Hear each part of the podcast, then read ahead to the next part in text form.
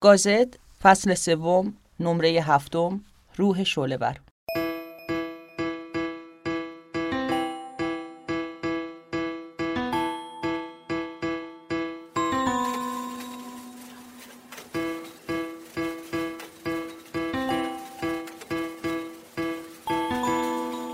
انشالله عوض رو هم خدا و هم سایه خدا که خود هم باشن به شما خواهم داد.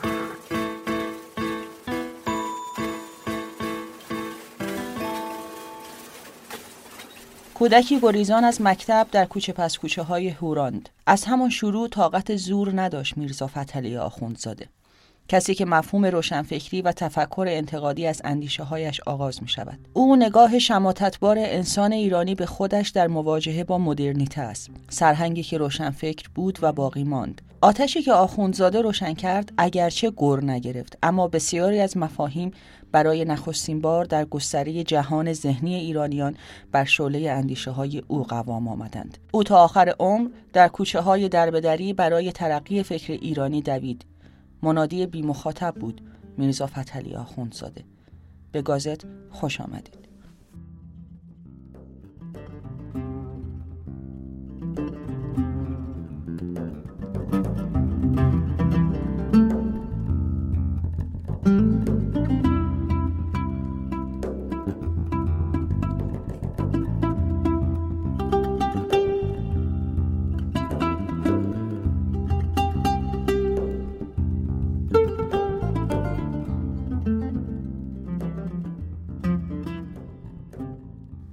شاید بد نباشه قبل از اینکه به داستان زندگی آخوندزاده بپردازیم کمی از اهمیتش صحبت کنیم. به نظرم در وهله اول مهمترین نکته درباره او اینه که آغاز کننده است.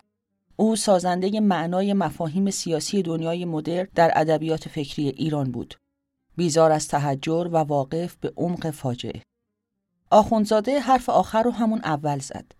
گفت که حساب مذهب و سیاست رو باید از هم جدا کرد. این تنها راه ورود به جهان مدرنه. حوزه کاری و فکری آخوندزاده به چند قسمت تقسیم میشه. نمایشنامه نویسی، مبحث تغییر الفبا و مبحث نقد که به نظر من مهمترین و اصولی ترین بخش کارشه. در ضمن تمام این قسمت هایی که گفتم عقیده اولیه یا در واقع بنیان همه اونها یکی ناسیونالیزم و یکی بیخدایی آخوندزاده است. برای اون روح بیقرار که به سختی در قالب تن قرار می گرفت چون این اسیانی قابل پیش بینیه ولی نکته اینجاست که او شجاعت و جسارت بروز این اسیان رو داره. برخلاف بسیاری که تیغ به دست بالای سر کلماتشون ایستادند از ترس جان. پسر میرزا محمد تقی و نعنا خانوم. جدش حاج احمد روزگاری از رشت راه افتاده بود آمده بود آذربایجان توتن اختیار کرده بود. پدرش کت خدای قصبه خامنه بود از محال تبریز در روزگار ولیعهدی عباس میرزا. فریدون آدمیت در کتاب ارزشمندش اندیشه های میرزا فتحلی آخوندزاده سندی تحت عنوان شهادتنامه اهالی خامنه منتشر کرده که درش نوشته شده رتق و فتق جمیع امورات ملکیه آن قصبه به زمیمه پاره دهات دیگر از طرف امنای دولت ایران فقط به معظمون اله با وظیفه معینه مرجوع و محول می بود اما آبش با عباس میرزا به یک جوی نرفت و برکنار شد. تصمیم گرفت بازرگان بشه و به قفقاز رفت. قفقازی که هنوز روس اون رو از دست ایران در نیاورده بود. به هر حال میرزا فتحعلی در اونجا به دنیا اومد دو ساله بود که پدر تصمیم گرفت به تبریز برگرده پیش زن اولش. این شاید یکی از دلایل اصلی تلاش میرزا فتحعلی برای احیای حقوق زنانه. وقتی به تبریز برگشتند لنا خانم زیر بار خانم بزرگ نرفت و از شوهرش طلاق گرفت تا با پسرش در قریه مشکین از توابع اردبیل پیش اموش آخوند حاجی علی اسخر بره. میرزا فتحعلی بعد از اون دیگه پدر رو ندید و آخوند حاجی علی اسخر جای پدر رو براش گرفت. اهل علم و ادب بود و پسر رو زیر پر و بال گرفت. عنوان آخوندزاده از همین بابت به او داده شد. آموختن سواد رو لاجرم در مکتبخانه قریه مشکین اردبیل شروع کرد. اما او هم از همون اول زیر بار حرف زور نمی‌رفت. طبع سرکشش اهل نشستن و زانو زدن در برابر ملای مکتبخانه نبود. نمی‌فهمید چرا باید برای باسواد شدن اینقدر مرارت کشید. برای همین میگریخت. تمام سوراخ سنبه های کوچه های نزدیک مکتب را برای پنهان شدن و به مدرسه رفتن می شناخت. خودش می گفت پدر مرحوم من میرزا محمد تقی مرا در هشت سالگی به مکتب گذاشت. یک سال متصل به مکتب رفتم. الف را خواندم. شروع کردم به خواندن بعضی سوره ها اما یک حرف را نمی شناختم و هر چه در روز اول به واسطه هدت ذهنی حفظ می کردم فردا فراموش می شد بعد از یک سال به شهر تبریز رحلت کردیم. در آنجا نیز یک سال به مکتب رفتم باز حالتم بدین قرار بود. عاقبت به رتبه ای از خواندن نفرت به هم رسانیدم که به هر قسم شغل شاق راضی می بودم به شرطی که از خواندن خلاص شوم. لحاظ از مکتب گریختم و یک سال آزاد گردیدم. مادرم باز مرا به خواندن مجبور کرد اما نفرت من از حد زیاده بود. سه روز متصل می گریختم و در اطراف پنهان می شدم دست آخر حاجی علی اسخر خودش دست به کار شد و تصمیم گرفت به فتحعلی درس خوندن یاد بده. این کار رو با چنان مهارت و حوصله ای انجام داد که کودک زیر و رو شد. عاقبت مرا گرفتن شروع کردن به تعلیم. چون آخوند ملا اسقر شخص فاضل و عاقل بود مرا زیاده نرنجانید. با کمال حلم و رعفت حروف را به من نشان داد و سیاق هجه را آموخت. به طوری که در اندک مدت به خواندن هر سوره قرآن قادر شدم و نفرت خواندن بالکلیه از من زایل شد. قرآن و گلستان و مقامات رو خوند و همه چیز داشت خوب پیش می‌رفت که با میرزا شفی آشنا شد. شاعر شوریده ای که استاد خط نستلیق بود. فتحلی شاگردش شد که تعلیم خط بگیره و حکمت و عرفان بیاموزه. اما نکته اینجا بود که میرزا شفی متهم به الهاد بود چون علیه ملاها هجویه می سرود. شعرهاش رو بعدها یک شرخشناس منتشر کرد که با استقبال روبرو شد. وقتی این اتفاق افتاد گفت شعرها مال خودمه. آدمیت میگه به زن قریب به یقین این درست همان کاری است که جیمز موریر انگلیسی با داستان حاجی بابا کرد. ترجمه روسی اشعار میرزا شفی در 1880 منتشر شد و تولستوی اون رو اثری ارزنده شناخت. شروع ماجرا رو شاید بهتر باشه از زبون خدا آخوندزاده بشنوید. در یکی از حجرات مسجد گنجه از اهل این ولایت شخصی مقیم بود میرزا شفی نام که علاوه بر انواع و اقسام دانش خط نستعلیق را خیلی خوب می نوشت این میرزا شفی همان است که در مملکت آلمان سرگذشت و فضل او را در اشعار فارسیه به قلم آوردند.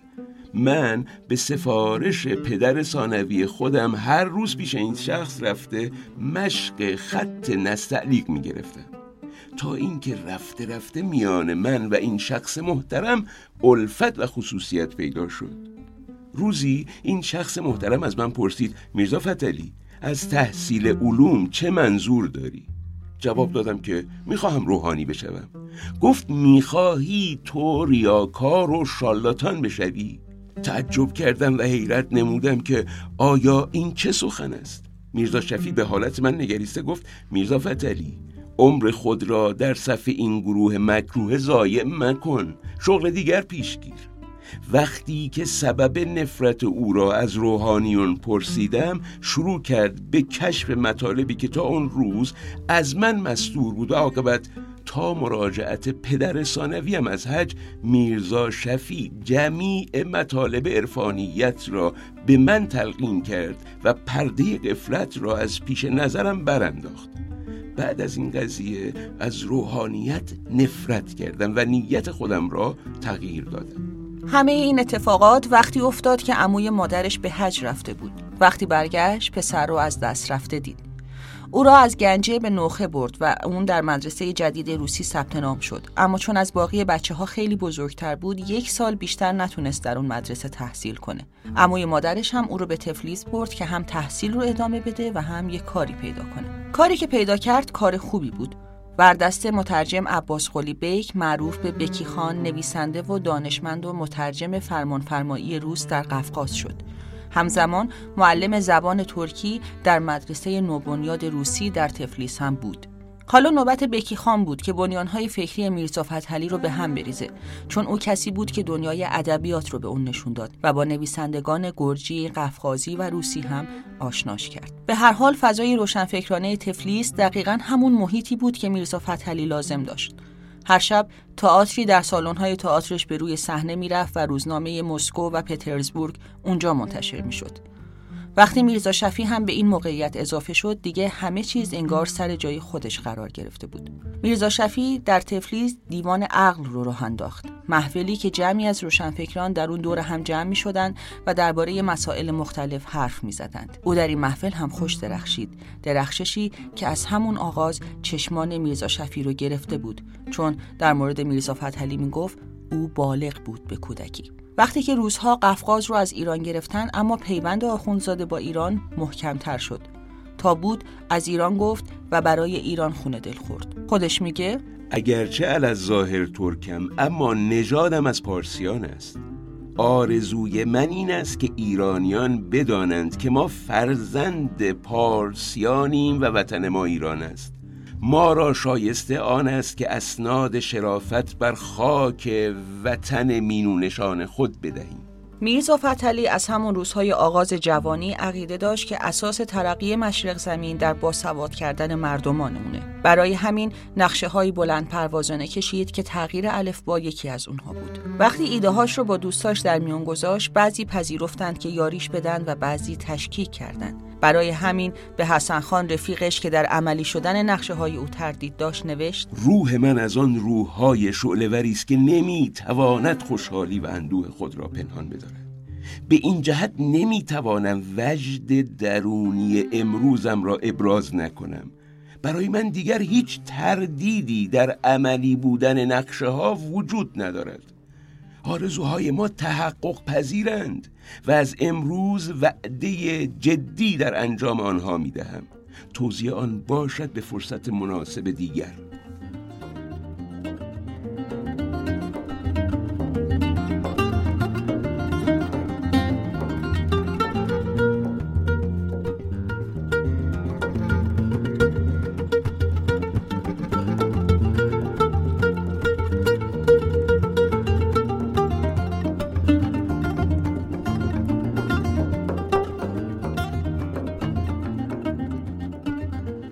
مخالفت با ایده تغییر خط از همون قفقاز و حکومت روس شروع شد.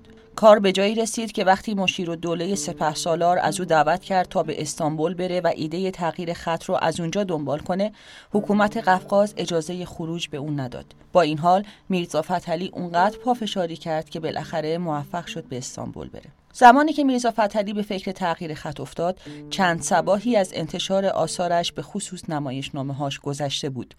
صاحب قلم بود و اسم و رسمی پیدا کرده بود. برای همین شروع کرد درباره دلایل تغییر خط بنوشتن. طرحش رو به ایران فرستاد و تقاضا کرد. مجمع مشورتی از ده دوازده نفر از بزرگان دولت و ارباب دانش تشکیل گردد و طرح او را بررسی نماید. برای امتحان از آن کتابچه هزار نسخه چاپ بزنند و منتشر گردانند. آن مسئله را در روزنامه انتشار دهند و با همان روشی که نوشته شده به تعلیم عدهای از کودکان همت کنند. هرگاه ملت با جان و دل طالب این رسم جدید بوده باشند در آن وقت به انتشار تامش شروع نماید. او نخستین کسی است که درباره حق تحصیل برای همه دست به تلاش می‌زنه. دولت باید مانند فردریخ کبیر قدغن فرماید که هیچ کس از افراد ملت خواه در شهرها و خواه در دهات و ایلات فرزند خود را از نه سالگی تا پانزده سالگی به غیر از خواندن و نوشتن موافق رسم جدید به کار دیگر مشغول نسازد. و به عهده جماعت هر قریه و ایل مقرر گردد که جهت تربیت اطفال یک نفر معلم نگاه داشته باشند. این گونه اجبار را ظلم نمی‌توان نامید بلکه نشانه رعفت و مهربانی است که به اصطلاح ما آن را توفیق اجباری می‌گویند. می گفت که با این حروف معلومه که آموختن سواد برای بچه ها سخته و تا تربیت و آموزش رو از کودکان شروع نکنیم نمی‌تونیم امیدی به تغییر و تحول داشته باشیم. هیچ کس حرفاش رو نشنید. ایده ها و سخنانش به گوش بزرگان شنیدنی نیومد. آزرده شد اما خسته نشد. در یکی از نامه هاش به مستشار و دولا نوشته طرح الفبای نو در مزاج وحشیان آفریقا و آمریکا نیز مؤثر میافتاد. اما در طبیعت اولیای تهران اثر نمی بخشد و تا امروز جوابم نمی دهند من بیچاره چه کنم؟ برای اینکه نشون بده چقدر طرح تغییر الفباش عملی است خودش دست به کار شد و 80 نفر از طلاب رو جمع کرد تا به اونها الفبای نو بیاموزه. به هر کدوم هم یه اشرفی انعام داد که دل به کار بدن. حتی طرح رو برای شوهر خواهرش در تبریز فرستاد و گفت که اونو انتشار بده. اما فایده ای نداشت که نداشت. وقتی سپه سالار اون رو به استانبول فراخوند امیدی تازه در دل آخوندزاده شکل گرفت. پنج سال از انتشار باش گذشته بود و هنوز هیچ اتفاقی نیفتاده بود. وقتی ایده تغییر خط از طرف تاهر منیف پاشا در عثمانی مطرح شد مشیر و دوله که سفیر ایران در استانبول بود به یاد آخوندزاده افتاد و او رو ترغیب کرد که با کتابچه باش راهی پایتخت عثمانی بشه. ماراتون ارائه ایده آغاز شد. در دو مجلس به ریاست منیف پاشا شرکت کرد که در اون دانشمندان یونانی، ارمنی، فرانسوی و اتریشی حضور داشتند اما در ارائه طرح موفق نبود. جمعیت علمی عثمانیه طرح او را در هر خصوص مقبول یافتند و تحسین نمودند اما تجویز اجراش رو ندادند. ایرادشون اتصال حروف در ترکیب کلمات بود. اون پاسخ داد در این صورت باید تغییر کلی به الفبای سابق اسلام داده شود یعنی تمام شرایط اصلی خط اروپایی اقتباس گردد و اشکال حروف از الفبای لاتین منتخب گردد. ترکان موافق نبودند. بعد از بازگشت از استانبول بود که تازه وزیر امور خارجه جواب طرح آخوندزاده رو داد. بهتران است که میرزا فتحعلی در باب تغییر الفبای اسلام خیالات خود را به اولیای دولت عثمانی معروض دارد. ما ملت ایران به تغییر الفبای خودمان محتاج نیستیم. به علت اینکه ما سه خط داریم. نستعلیق و شکسته و نسخ که در حسن و زیبایی بالاتر از خطوط جمیع ملل روی زمین است. و ما هرگز این خطوط خودمان را متروک و خط جدید میرزا فتحعلی را و یا خط جدید ملکم خان را معمول نمی کنیم و نخواهیم کرد. آنچه که از باب سهولت خط جدید اشاره شده است هرگز دخل به ما ملت ایران ندارد. چون که اطفال ما ایرانیان از لطف حضرت باری به طوری استعداد جبلی فوقالعاده و ذکاوت فطری فوقالعاده دارند که هیچ گونه صعوبت خطوط حالی ما ایشان را در تعلم سنه شرقی مانع ترقی نمی شود عیوز کننده و البته احمقانه. با این حال ملکم در استانبول همچنان تنور رو داغ نگه داشته بود. آدمیت می نویسه روزنامه حریت مقاله ای از سماوی افندی که از فرقه ترکان جوان بود منتشر کرد که اصول تعلیم و تربیت مسلمانان را مورد حمله قرار می‌داد. ملکم خان که در این زمان مستشار سفارت ایران بود به پشتیبانی او برخاست و در نامه‌ای که به زبان فارسی در حریت منتشر ساخت چنین استدلال نمود. اصول تعلیم و تربیت ملل اسلامی خراب است. بدون اصلاح خط تعلیم و تربیت ما اصلاح پذیر نیست بدون اصلاح تعلیم و تربیت کسب تمدن و ترقی امکان ندارد. نقص الفبای عربی منشأ فقر و ناتوانی و عقب ماندگی فکری و استبداد سیاسی سرزمین اسلام است. ملکم خودش هم طرح الفبایی ریخت. در طرح او حروف مقطع بودند. طرح رو برای آخوندزاده فرستاد و می‌خواست روزنامه هم به اون خط جدید به انتشار برسونه. ایده ای که البته عملی نشد. نامه هاشون به هم به خوبی نشان میده که این دو برای عملی کردن ایده خود چه اندوهی به جان خریدند. ملکم در نامه هاش از ادای تکلیف آدمی از سخن می‌گفت. حالا بگذار بر ما لعن بکنند. یک روزی بر قبر ما به زیارت خواهند آمد. و آخوندزاده جواب می‌داد من و شما بدین طبیعت آفریده شده ایم ما باید تا آخر عمر خودمان در این طریق سیر و سلوک بنماییم طرق مسلک دیگر برای من و شما بنابر اقتضای طبیعت مسدود است. کاش از مادر نمیزادیم و اگر زادیم کاش مثل دیگران زاده بودیم که از خوردن و آشامیدن و پوشیدن لذت می‌برند و از پی این خیالات بیمعال و آرزوهای بیفرجام نمی‌روند. عمری میرانم تلخ تر از هنزل و البته نوید می‌داد می‌بینید که دین سنیان صد راه الفا می شود پس بعد از این هیچ کس نگوید که دین مانع علم و معرفت نیست. مهازا به شما اطمینان می دهم که الفبا سر خواهد گرفت. اگر امروز نه فردا اگر نه پس فردا.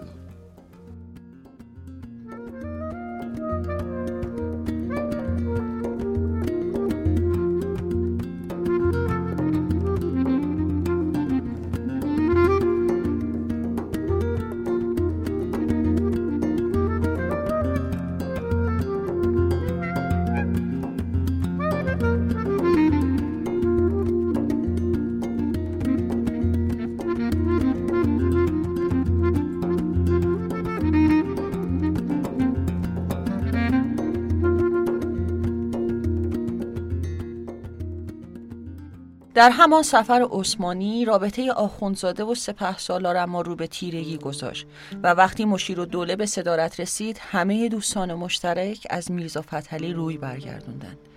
در نامی به مستشار و دوله درباره سپه سالار نوشته حرف ما در این است که همه این زحمات او بعد از خودش کنلم یکن خواهد شد. هرگاه در معیت این تدابیر به انتشار علوم نیز بکوشد به تسهیل آلت تعلم و تربیت همت گمارت هر آینه در عقب خود لیبرال ها تدارک خواهد که تخم کاشته او را در زمین ایران برویانند و نتایج خیالات او را دائمی بسازند. یعنی همه تدابیر او بر سیویلیزاسیون آغاز است. تا اینکه در دنیا مانند مؤسسان بزرگ نام زنده بگذارد. باید وسیله‌ای بجوید که ملت را شریک خیالات خود کند و آماده به تقویت بناهای خود نماید و این وسیله عبارت از تغییر الفبا و انتشار علوم است. اما مشیر و دوله محض کم التفاتی در حق من از این نوع منفعت عامه اقماز می نماید. به علت اینکه خیال تغییر الفبای قدیم خیال من است و چنان میپندارد که انواع و اقسام تدابیر دیگر او در مسلحت دولت و ملت خود نتیجه خواهد داشت. او همچنین در نامه‌ای به جلال الدین میرزا در دفاع از ایدش می نویسه بله راهن واجب است اما تغییر الفبا واجب از آن است. تلغراف واجب است اما تغییر الفبا واجب از آن است. قوانین دولتی واجب است اما تغییر الفبا واجب از آن است. از این کلمات هویداست که من مخالف وضع قوانین دولتی نیستم. نهایت تغییر الفبا را از آن مقدم شمرده ام به علت اینکه بدون تربیت ملت قوانین فایده نخواهند داشت. چنان در به ثمر رسیدن آرزویش مصر بود که می گفت من در دنیا آرزوی دیگری ندارم به غیر از انجام خیال الفبا و فیروزی این مراد.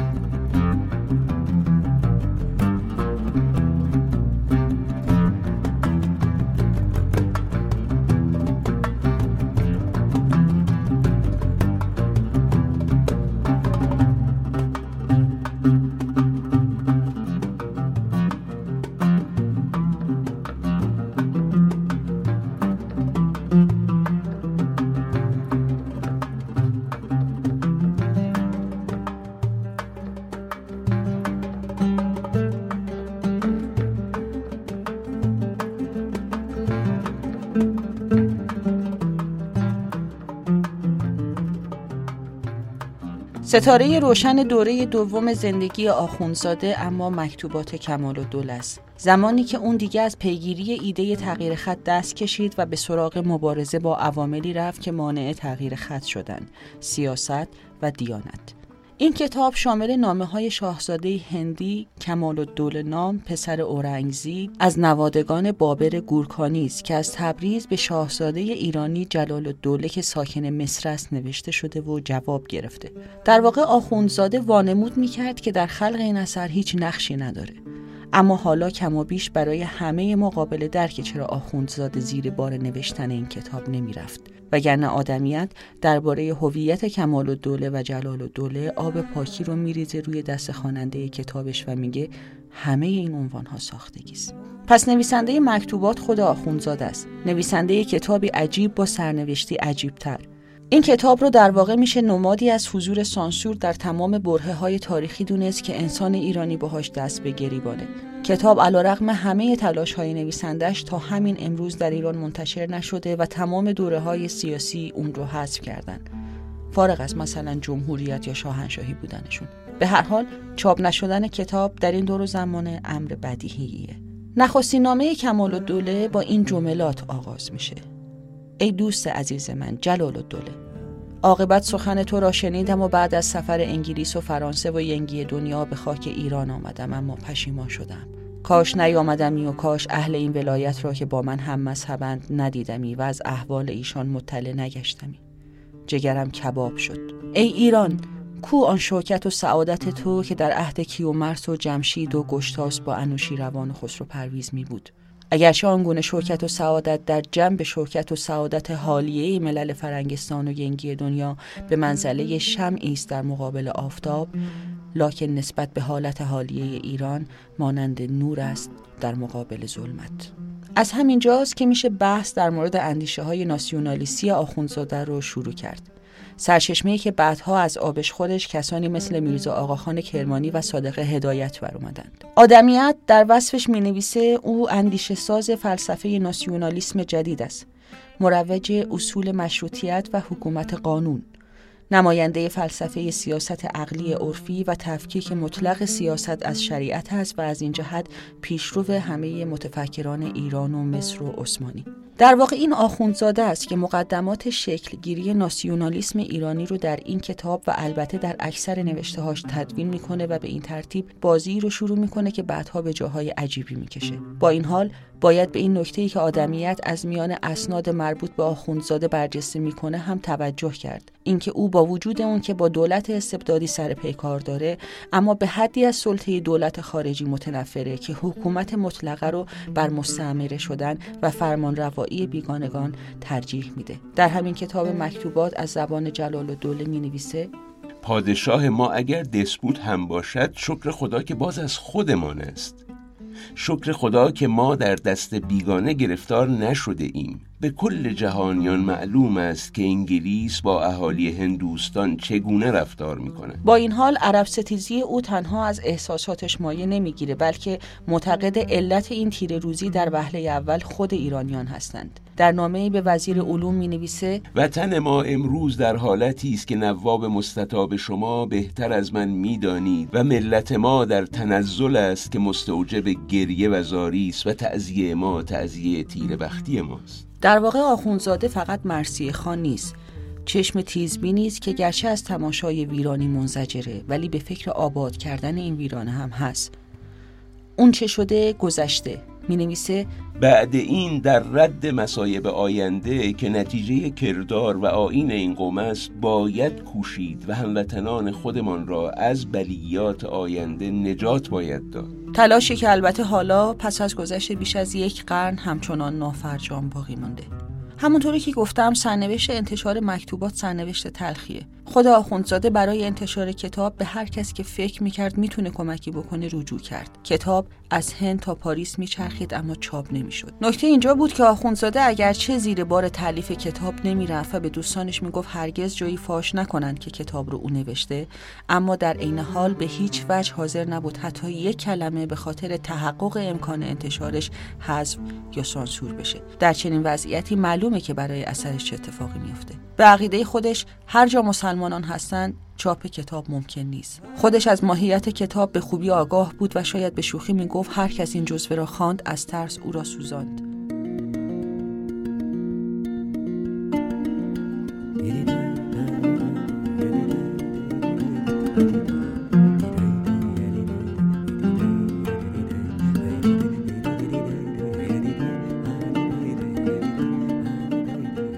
پنج سال از مرگ آخوندزاده گذشت تا کتاب برای اولین بار در آذربایجان به چاپ رسید اما نه به زبان فارسی و نه در وطن. سال 88 هم وقتی علی اصغر حقدار در زیل همه آثار آخوندزاده خواست کتاب مکتوبات رو هم منتشر کنه وزارت ارشاد جلوی انتشارش رو گرفت و حقدار هم کتاب رو به صورت اینترنتی و تحت عنوان اسنادی از مشروط پژوهی در ایران منتشر کرد. در شروع کتاب آخوندزاده برای خواننده اثرش چند تا شرط گذاشته. اول اینکه در فراغت از ابتدا تا انتهای کتاب به ترتیب مطالعه بشه. شرط دوم اینه که تنها اگر به حقیقت مطالب کمال و دول معترفه اجازه داره که نسخه رو پیش خودش نگه داره وگرنه باید پس بفرسته. شرط سوم که خیلی مهمه اینه که آخونزاده از خواننده می‌خواد اگر نقدی روی مطالب کتاب داره حتما بهش بگه و شرط بعدی اینه که نسخه به هیچ کس نشون داده نشه مگه به کسانی که به معرفت و امانت و انسانیت ایشان وسوق کامل وجود داشته باشه. در شروط بعدی هم تاکید می‌کنه که به هیچ کس نام مصنف رو اظهار نکنید مگر کسی که محرم راز باشه ولی حتی به او هم نباید اسم مستنسخ رو لو بدید زیل همین شرط و شروط ها گوشزد می‌کنه که هرگز قرض شخصی در کار نوشتن این کتاب در کار نبوده و میگه نسبت به ایران و ملت اسلام معاذالله بغض نداره و در عین حال می اغلای ملت را در این عصر واجب است که به جهت اقتدار ملتی و حراست وطن از تسلط و تقلب ملل و دول بیگانه در تدارک رد آن گونه ذلت که عبارت از اسیری و فقدان آزادی و استقلال است و وقوعش در این عالم حوادث از ممکنات غریبه به یقین است بوده باشند و تدبیر رد آن نوع ذلت منحصر است به انتشار علوم در کل اصناف ملت و کاشتن تخم غیرت و ناموس و ملت دوستی و وطن پروری در مزرع زمیر ایشان که همه این صفات از خصایص مردانگی و فتوت شمرده می شود چنان که ملل قادره فرنگستان الحال بدین صفت موصوفند و این مراد هرگز تیسر پذیر نخواهد شد مگر به حدم اساس عقاید دینیه که پرده بصیرت مردم شده ایشان را از ترقیات در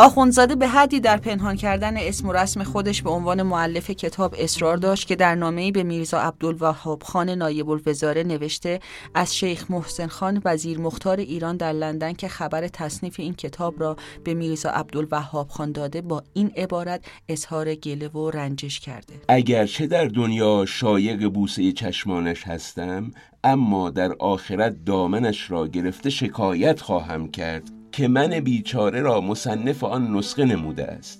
با وجودی که شاهزاده هندوستان اقبال و دوله پسر اورنگزیب و شاهزاده ایران شجاع و دوله پسر علی شاه زلل سلطان هر دو در بغداد نشسته و با یک دیگر یار موافق و جلیس هستند و ایشان مصنف همان نسخه می باشند من چه تقصیر دارم که ایشان نامهای خودشان را تبدیل کرده یکی خود را کمال و دوله دیگری جلال و دوله نامیده است. اون همچنین قبل از شروع کتاب مقدمه در توضیح واژگان جدید نوشته و به این ترتیب نخستین فرهنگنامه سیاسی ایران رو با شرح چندین اصطلاح سیاسی فلسفی و نوشتن چند معنا بر اصطلاحاتی مثل پارلمان، لیبرالیسم، پروتستانیزم، رفرم و دیسپون تدوین می‌کنه. نصر کتاب ساده است و لحن محاوره. قالب نگاری رو برای نوشتن انتخاب کرده تا همه بتونن بفهمنش. دلیلش برای انتشار این مکتوبات دلیلی ساده و در عین حال جذابه. من که نسخه مکتوبات کمال و دوله به دستم رسید اول به درجه ای آشفت خاطر شدم که می‌خواستم آن را پاره پاره کنم و بسوزانم. بعد خیال کردم از این نوع حرارت من چه فایده؟ آیا به این وسیله راه انتشار آن بسته می شود؟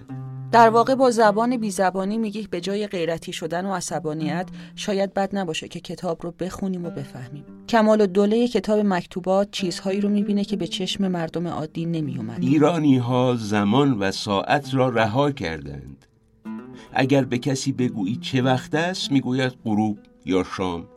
و ساعت در جیب اهل بازار هست اما مثل غربی ها با نصف نهار کوک نمی کنند و می‌گویند شباهت به کفار است. او مثل روزنامه نگاری تیزبین گزارشی واقعی و تلخ از وضعیت مردم در جامعه ایران میده. میگه در اون مملکت اگر کسی به کسی سیلی بزنه مظلوم نمی‌تونه به کجا شکایت ببره. یکی نزد شیخ میره یکی پیش امام جمعه یکی پیش شاهزاده یا داروغه و حکم هر کدوم از اینها با اون یکی متفاوته. میگه هیچ سندی در ایران ثبت نمیشه. از دروازه های پایتخت جسد دو شقه آویختن و در کوچه ها گدایان به آبران هجوم میارن انتقاد به نظام آموزشی هم یکی دیگه از نکاتی است که کمال الدوله به تلخی از اون یاد می‌کنه و میگه اهل ایران تا امروز نفهمیدند که در تربیت اطفال به ایشان چوب و سیلی زدن اخلاق ایشان را رزیل و جوهر فطری ایشان را خفه می‌کنه. نوک پیکان تیز کمال و دوله فقط رو به سیاست مداران نیست. او مردم رو هم به باد انتقاد می‌گیره. میگه کل اهل ایران زن می‌کنند که در عالم داناتر از ایشان نیست و با سوادی رو نشانه بددینی می‌دونند. بنای صحبت می‌گذاری. جواب می‌دهد من سواد ندارم و حمد می‌کنم خدا را که به من سواد نصیب نکرد. چون که اغلب اهل سواد بد اعتقاد می‌شوند. او فردوسی رو تنها شاعر خداگاه ایرانی می‌دونه که از مصیبت حمله عرب و ضربه‌ای که به تمدن ایرانی زدند آگاه بود. نکته مهم اما اینه که اعتراض و نفرت او از عرب نژادی نیست، فرهنگی است. به تکلیف سعد ابی وقاص دین اسلام را قبول کردیم.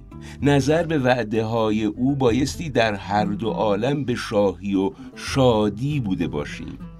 از عالم آخرت هنوز که خبر نداریم اما از هجرت تا این زمان به ایرانیان مصیبت هایی رسیده که در هیچ یک از صفحات دنیا خلق به آن دوچار نشدن کمال دوله در ماه محرم و رمضان گذرش به مجالس روحانیون میفته و روایتی مفصل از روزه و خطبه برای دوستش می نویسه. او شرح مفصلی از جهنم را از زبان ملا صادق نامی روایت می‌کنه و بعد نتیجه می‌گیره که چنین خدایی و چنین عذابی نشانه بیعدالتی است و این خدا پرستیدن نداره. با تأسف می نویسه ترس از جهنم نمی‌گذارد بیچاره عوام از نعمات الهی برخوردار شوند. نقم پردازی مکن حرام است. تئاتر حرام است. رقص حرام است. ساز مزن حرام است. شطرنج و نرد حرام است. تصویر مکش حرام است. به هر حال حرام است. او معتقده که شاه مملکت نه پادشاهان قاجار که روحانیون هستند. شیخ بهایی در یکی از تصنیفات خود شاه عباس را سگ آستان علی نامیده و سلاطین نفهمیدن کسی که نسبت به امام درجه کلبیت داشته باشد نسبت به نائب امام درجه آقایی نمی‌تواند داشته باشد.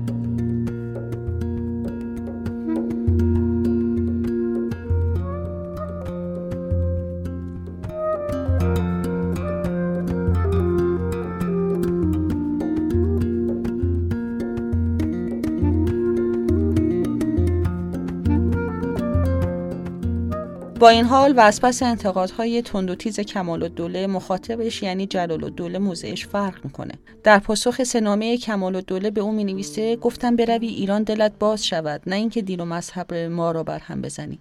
او برخلاف کمال الدوله فردوسی رو آدمی لامذهب می‌دونه و معتقد ابن خلدون از نسل ابو سفیان بود که می‌خواست علویان رو خار کنه. ابن سینا رو شرابخواری مینامه که اخلاق نداشت و به کمال دوله میگه که تو فقط جفنگیات فرنگی ها رو بازگو می‌کنی. پاسخ کمال دوله اما سریح و منشوری از اعتقادات آخوندزاده است. شکر خدا که ما نیز مثل شما در دست ملت بیگانه گرفتار نشدیم. به کل جهانیان معلوم است که انگلیس صاحب قوانین با اهالی هندوستان چه معامله ای می‌کنه نسخه اول مکتوبات به زبان آذری نوشته شده. سه سال بعد آخوندزاده به اتفاق مستشار و دوله کتاب رو به پارسی برگردوند و بعد با همیاری یکی از دوستان روسی زبان خودش به نام آدولف پتروویچ برژه احتمالا در سال 1874 متن به روسی برگردانده شد تقریبا یک قرن بعد محمد باقر مومنی در سال 1350 این کتاب رو احتمالا غیرقانونی در 500 نسخه منتشر کرد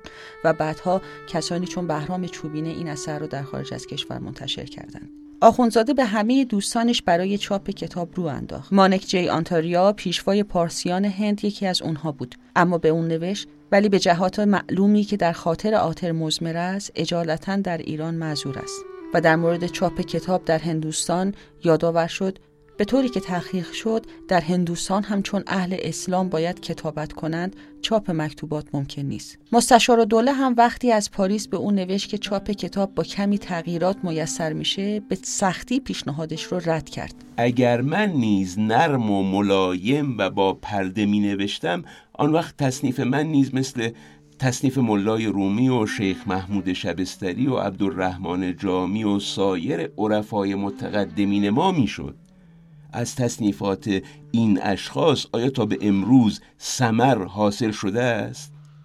پس حقیقت نه در آن وضع و روش تصنیف است که این حضرات عالی درجات اختیار کرده اند ایشان فیلسوفیت را خودشان فهمیدند اما در بیانشان به عامه ملت و به عامه نوع بشر بر مقتضای جبونی و کمجرعتی رفتار کردند از این جهت مراد ایشان تا به امروز غیر منکشف مانده است و از تصنیفات ایشان هیچ کس بهره ندیده است. اما همین فیلسوفیت را بولتر فرنگی و بوغل انگلیسی و سایر حکمای اروپا مانند آن حضرات فهمیدند و به عامه مردم نیز بر طبق ادراک خودشان در کمال سراحت بدون جبن و حراس و بدون پردکشی و سرپوشی فهماندند و بدین وسیله کوس بلند نامی را در عالم زده اند. اگر نسخه را به همان وضع و ترکیب بدون کم و زیاد و بدون تغییر و تبدیل و بدون پردکش و سرپوشی چاپ کردند ممکن است به چاپ برسد. و اگر ممکن نیست نسخه را به واسطه تغییر و تبدیل خشک و بی آتش و بی تأثیر و بی ترابت نمودند جایز نیست. بگذارید به همان طور که هست بماند. یحتمل بعد از چندی کسی از فرزندان و اخلاف ما صاحب معرفت و قدرت گردد و نسخه را به همان سبک که نوشته شده است به چاپ برساند و در کل آسیا موجب سعادت و نیکبختی بنی نوع بشر که امروز غرق دریای ظلمات و جهالت است بشود. از هجرت تا به امروز نسخه بدین سختی نوشته نشده است.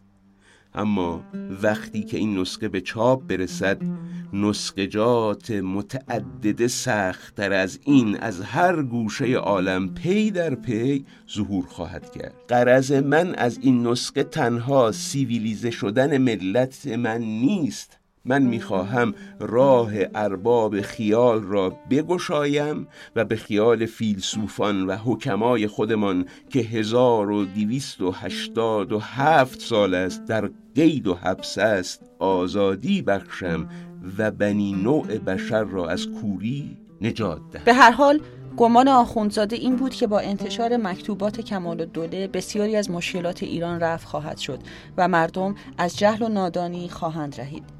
در حالی که بعد از گذشت یک قرن و خورده همچنان مردم ایران با همان موضوعاتی دست به گریبانند که آخونزاده در کتابش اونها را تقبیح کرده بود. این کتاب با اینکه در زمانه خودش منتشر نشد اما بسیار تأثیر گذار بود. صفحه های اول کتاب سه مکتوب میرزا آقاخان کرمانی از مکتوبات آخوندزاده رونویسی شده. ماشاءالله آجودانی هم در کتاب صادق هدایت بوفکور و ناسیونالیسم به طور مبسود تاثیر هدایت از آخوندزاده رو تشریح کرده. در قسمت بعدی به نمایشنامه ها و نقد نویسی آخوندزاده خواهیم پرداخت.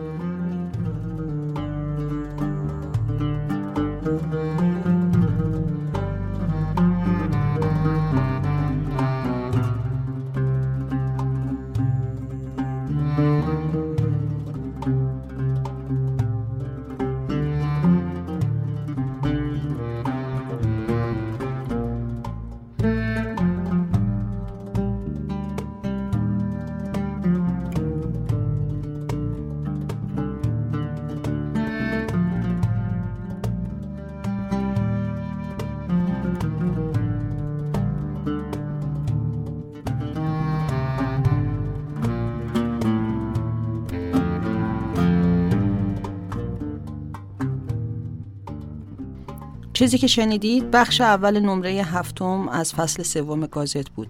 گازت رو من الهه خسروی و صادق روحانی منتشر می‌کنیم. اجازه بدید تشکر کنم از حسین قره عزیز که متون اصلی رو خوند و فرزانه نصیری بابت کاور آرت. همچنین از محمد شریفی پژوهشگر برجسته که غلطهای ما رو گرفت. ضبط این نمره در استودیو ستا صورت گرفته که همینجا ازشون تشکر می‌کنیم. گازت رو دوست داشته باشین و به دیگران هم معرفی کنین. قربون شما.